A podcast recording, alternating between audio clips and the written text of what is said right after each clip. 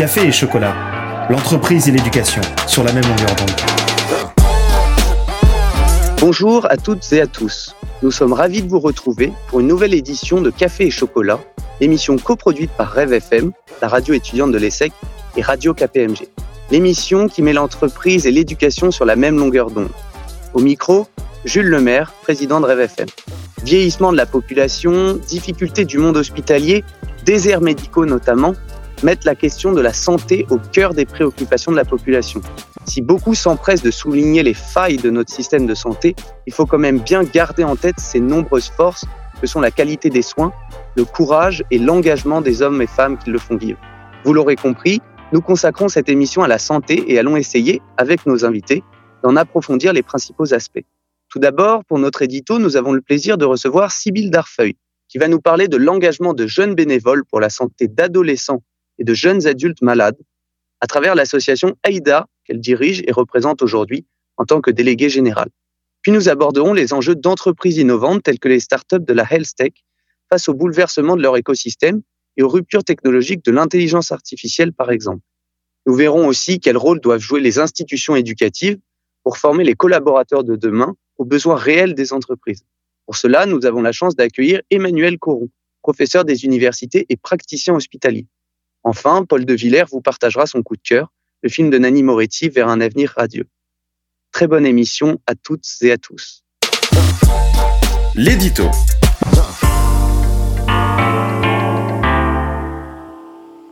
Chaque année, en France, 3500 jeunes sont touchés par un cancer avant leurs 25 ans. Plus des enfants, pas encore tout à fait des adultes, leur prise en charge à l'hôpital est souvent inadaptée et beaucoup d'entre eux se retrouvent isolés sans avoir l'occasion de rencontrer d'autres jeunes malades. Et c'est le constat qu'a fait Léa Moukanas il y a 8 ans lorsqu'elle s'est rendue à l'hôpital pour voir sa grand-mère atteinte d'une leucémie. C'est aussi la raison pour laquelle elle a décidé de créer l'association Aïda, du prénom de sa grand-mère. L'aventure a débuté alors que nous étions au lycée, en seconde, à cette époque, on nous appelait la génération canapé, juste avant la génération engagée et juste avant la génération sacrifiée. À cet âge-là, beaucoup d'associations nous ont fermé leurs portes, comme si on ne pouvait pas être jeune et engagé. On a donc décidé de créer un espace dans lequel on peut agir. Aïda est ainsi née en 2015. Huit ans après, l'aventure continue. Aïda accompagne chaque année 2000 jeunes entre 15 et 25 ans touchés par le cancer grâce à la force de 2200 jeunes bénévoles qui chaque jour rendent visite à leurs pères dans plus de 60 structures hospitalières partenaires. L'association intervient également dans les établissements scolaires. Depuis le début, c'est ainsi 80 000 élèves qui ont été sensibilisés aux questions de l'engagement et de la santé. Le rôle de l'association chez les AJA, adolescents, jeunes adultes, c'est justement de valoriser cet accompagnement de pair à pair parce que, au-delà d'être malade, un jeune reste avant tout un jeune. Au fil des années, cette conviction de tisser un lien entre patients et bénévoles nous a paru capitale. Car si l'adolescence est une période charnière de la vie, avec des problématiques spécifiques à cette tranche d'âge, la vivre à l'hôpital et entourée d'adultes est encore plus difficile et nécessite un accompagnement spécialisé. Et parfois, la période la plus compliquée n'est pas celle de la maladie, mais celle de l'après-traitement, du retour à la vie normale. Aujourd'hui, il existe quelques dispositifs adaptés en France, mais insuffisamment pour accueillir tous les jeunes atteints de cancer. À titre personnel, je me suis engagée dans l'association à 16 ans, et aujourd'hui, je la dirige en tant que déléguée générale.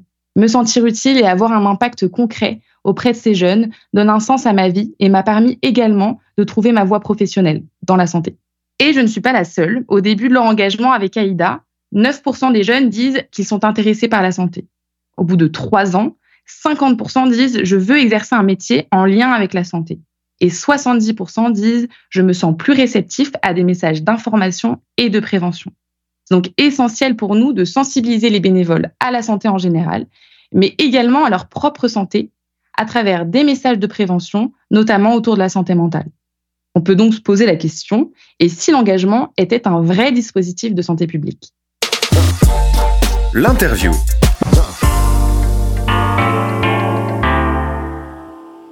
Emmanuel Coron, merci d'avoir accepté notre invitation. Nous sommes ravis de vous recevoir dans l'émission Café et Chocolat. Bonjour à vous. Bonjour. Vous êtes euh, professeur des universités et praticien hospitalier au CHU de Nantes, spécialisé en gastroentérologie et plus particulièrement en endoscopie digestive. Et depuis 2018, vous dirigez également l'Institut des maladies de l'appareil digestif, l'IMAD. Dans le cadre de vos différentes fonctions, la recherche est un sujet qui est au cœur de votre engagement. afin notamment de faire progresser votre discipline. C'est donc à ce titre que nous vous avons invité afin que vous nous partagiez votre vision de la situation actuelle de la recherche médicale en France. Ma première question sera d'ordre général. Quels sont les principaux défis auxquels les entreprises innovantes du secteur de la santé sont aujourd'hui confrontées? Merci beaucoup pour cette invitation. Je vais essayer de répondre du mieux que je peux. Concernant cette question sur euh, les défis euh, pour les entreprises innovantes, je crois qu'on peut les classer en trois sortes. La première, c'est de maintenir en fait un niveau d'exigence de qualité. On a une médecine française qui est de qualité, qui arrive encore pour l'instant à traiter tout le monde, qu'il s'agisse des plus démunis ou des plus favorisés, et de répondre aux besoins en fait des patients avec euh, la médecine la plus avancée possible. La deuxième, qui n'est pas des moindres, le deuxième défi, c'est euh, de faire cela en respect de la réglementation qui est vraiment de plus en plus contraignante, qu'il s'agisse du droit à l'information des patients, de la répercussion de tout ce qu'on fait auprès des instances, par exemple le Conseil de l'ordre des médecins ou euh, nos, nos, hôpitaux et nos cliniques. Et euh, la recherche de budget est également un, un, problème assez sensible puisque vous savez que la recherche de solutions innovantes euh, nécessite beaucoup d'argent et que ça devient de plus en plus compliqué de trouver un financement, de déposer un appel d'offres, euh, d'avoir le rapport du comité d'éthique, etc. Donc tout ça s'alourdit. Donc de travailler cette réglementation sans que ce soit trop trop lourd ni trop lent et le troisième défi, c'est une révolution de la façon dont les soignants abordent leur métier. On n'a plus, euh, ou alors à la marge, deux médecins qui soient OK pour faire euh, du 7h, euh, 22h tous les jours avec des gardes, des week-ends et tout. Et les gens, les soignants veulent, ça paraît assez légitime, une certaine qualité de vie à côté de leur métier, ce qui nécessite un nombre de postes important. Et pour l'instant, c'est un enjeu démographique majeur. Ainsi, pour euh, répondre à ces défis, il existe en France de plus en plus d'entreprises euh, innovantes dans des secteurs d'activité très variés. Emmanuel Coron, comment qualifieriez-vous l'écosystème des entreprises innovantes qui opèrent dans le domaine de la santé aujourd'hui?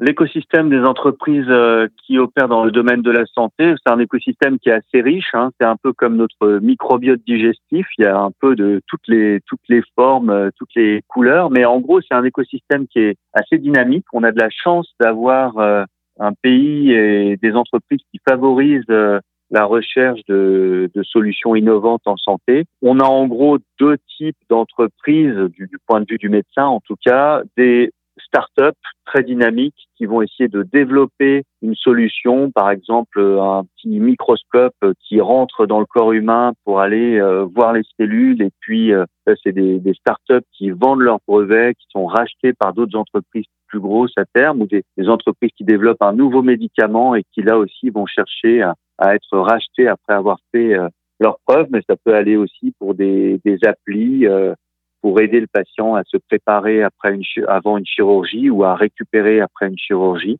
Et puis il y a des, des majors, hein, des fleurons de l'entreprise française qui eux sont peut-être plus stables dans le temps et avec lesquels euh, on sait que des partenariats, notamment les hôpitaux essayent de développer ça, avoir un partenariat fiable, stable dans le temps avec euh, une, une major, pour le dire comme ça, et euh, pouvoir développer des programmes de recherche soutenus par une entreprise. Ces entreprises innovantes font aujourd'hui face à d'importants enjeux de développement qui peuvent conditionner leur réussite à moyen ou long terme. Quels sont, selon vous, les freins au développement de ces entreprises et comment faire pour essayer de lever ces freins?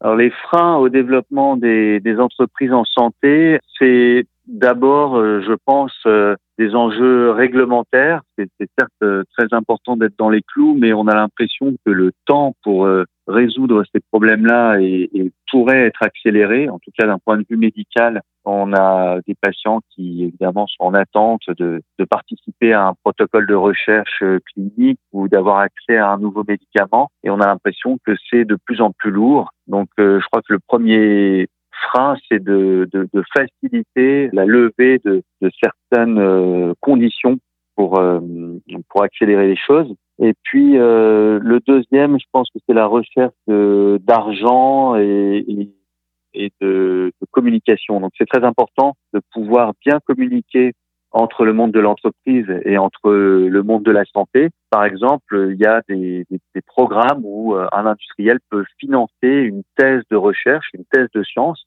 sans que ce soit pour autant euh, un conflit d'intérêt majeur. C'est juste qu'il apporte au laboratoire, par exemple, terme le budget pour qu'un étudiant puisse faire sa thèse de science en toute indépendance, mais il est bien sûr dans un domaine qui intéresse l'industriel sur un, un, domaine de la santé. Donc ça, c'est quelque chose qui est encore trop rare pourrait être euh, développé plus que ce soit une thèse de science ou un master de, de recherche ou un stage en santé. C'est quelque chose, je pense, euh, qui pourrait être intéressant.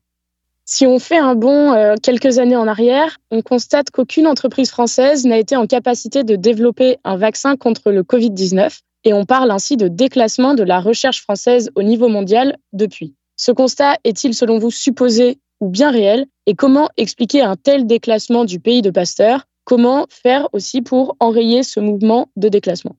Alors le constat d'un certain déclassement, il est vrai, ça n'engage pas que moi. Si on regarde le classement euh, des universités, par exemple le classement Shanghai ou des, grands marqueurs comme ça de d'efficacité, on constate qu'on on baisse un peu inexorablement d'année en année. C'est un constat qui est, qui est factuel. Pour autant, on a encore de grandes forces et je pense qu'il faut bien sûr rester positif et optimiste.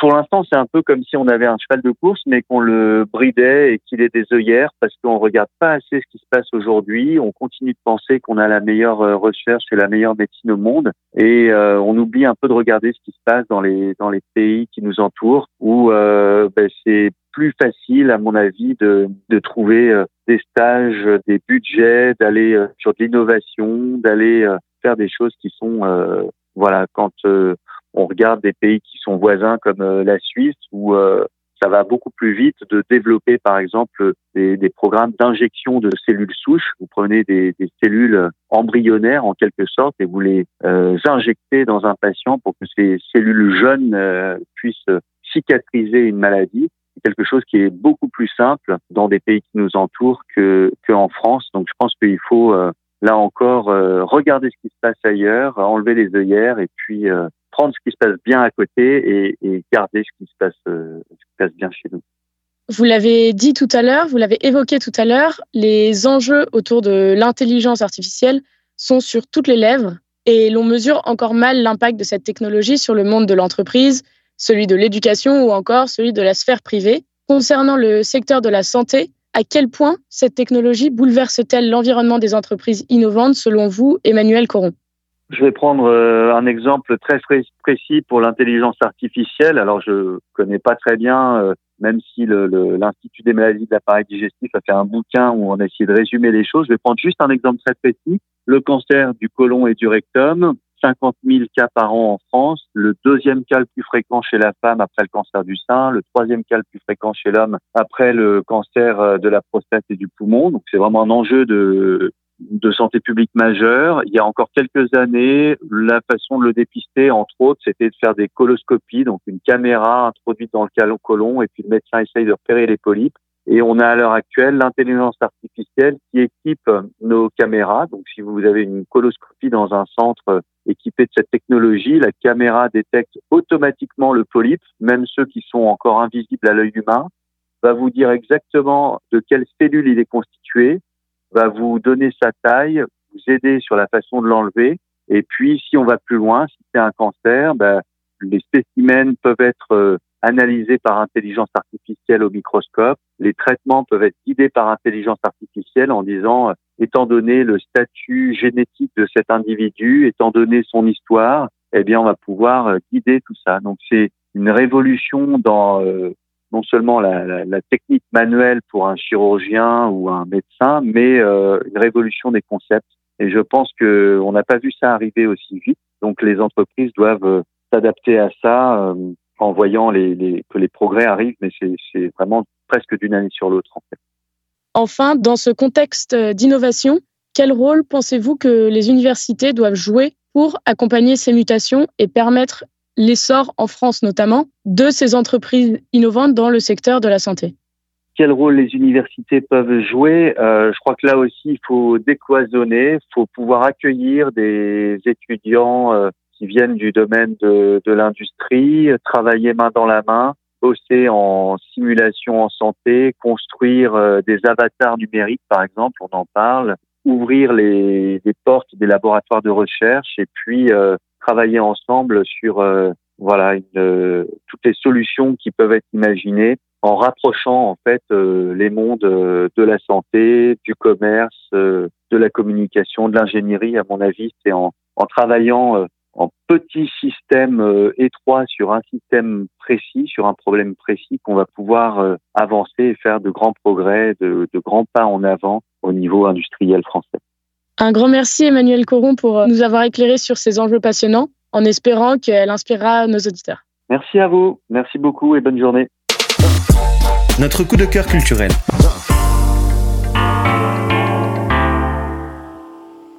Je suis allé voir dernièrement un film au titre idéaliste, vers un avenir radieux. Ce film de Nanni Moretti nous fait voyager dans l'Italie des années 50, marquée par les communistes et leur activité intense au sein des quartiers des grandes villes, par l'intermédiaire des sections du PCI, le Parti communiste italien. L'intrigue retrace le tournage d'un film par un réalisateur empreint d'une certaine idée du cinéma, à contre-courant des tendances mainstream prônées par Netflix. Le réalisateur, joué par Nanni Moretti lui-même, est confronté à une situation familiale complexe dont il n'est pas encore conscient. Toujours est-il que sa femme travaille au service d'un gros producteur coréen. Cette confrontation entre le mari et sa femme traduit parfaitement la contradiction qui existe entre le cinéma d'art et d'essai et les blockbusters à gros budget produits à la chaîne, sans réelle réflexion artistique vis-à-vis du 7e art. J'ai beaucoup aimé le jeu d'acteur de Nanni Moretti, qui tire des têtes et des grimaces très expressives et drôles. La bande-son composée de plusieurs musiques italiennes est également excellente. Enfin, l'ambiance de la section communiste italienne des années 50 est magnifiquement retranscrite et nous sort, pendant une heure et demie, de ce monde capitaliste. La solidarité entre les membres de la section et la réflexion sur un communisme contre Staline, se basant sur la cellule locale, sublime le film d'une pensée politique. Il faut donc absolument aller voir cette œuvre car elle est pleine de poésie, d'humour, mais aussi de réflexion politique.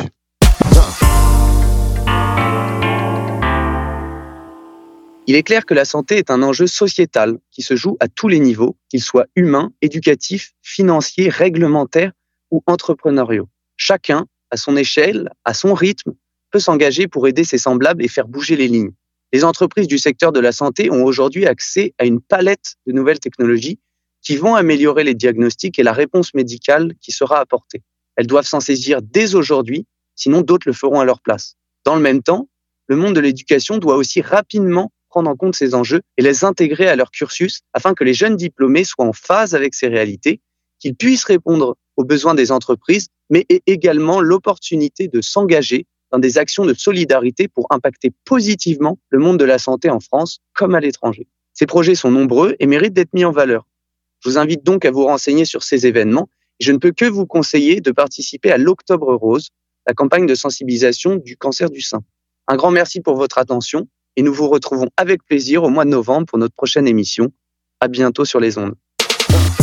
Café et chocolat, une émission de Radio KPMG et de Rêve FM.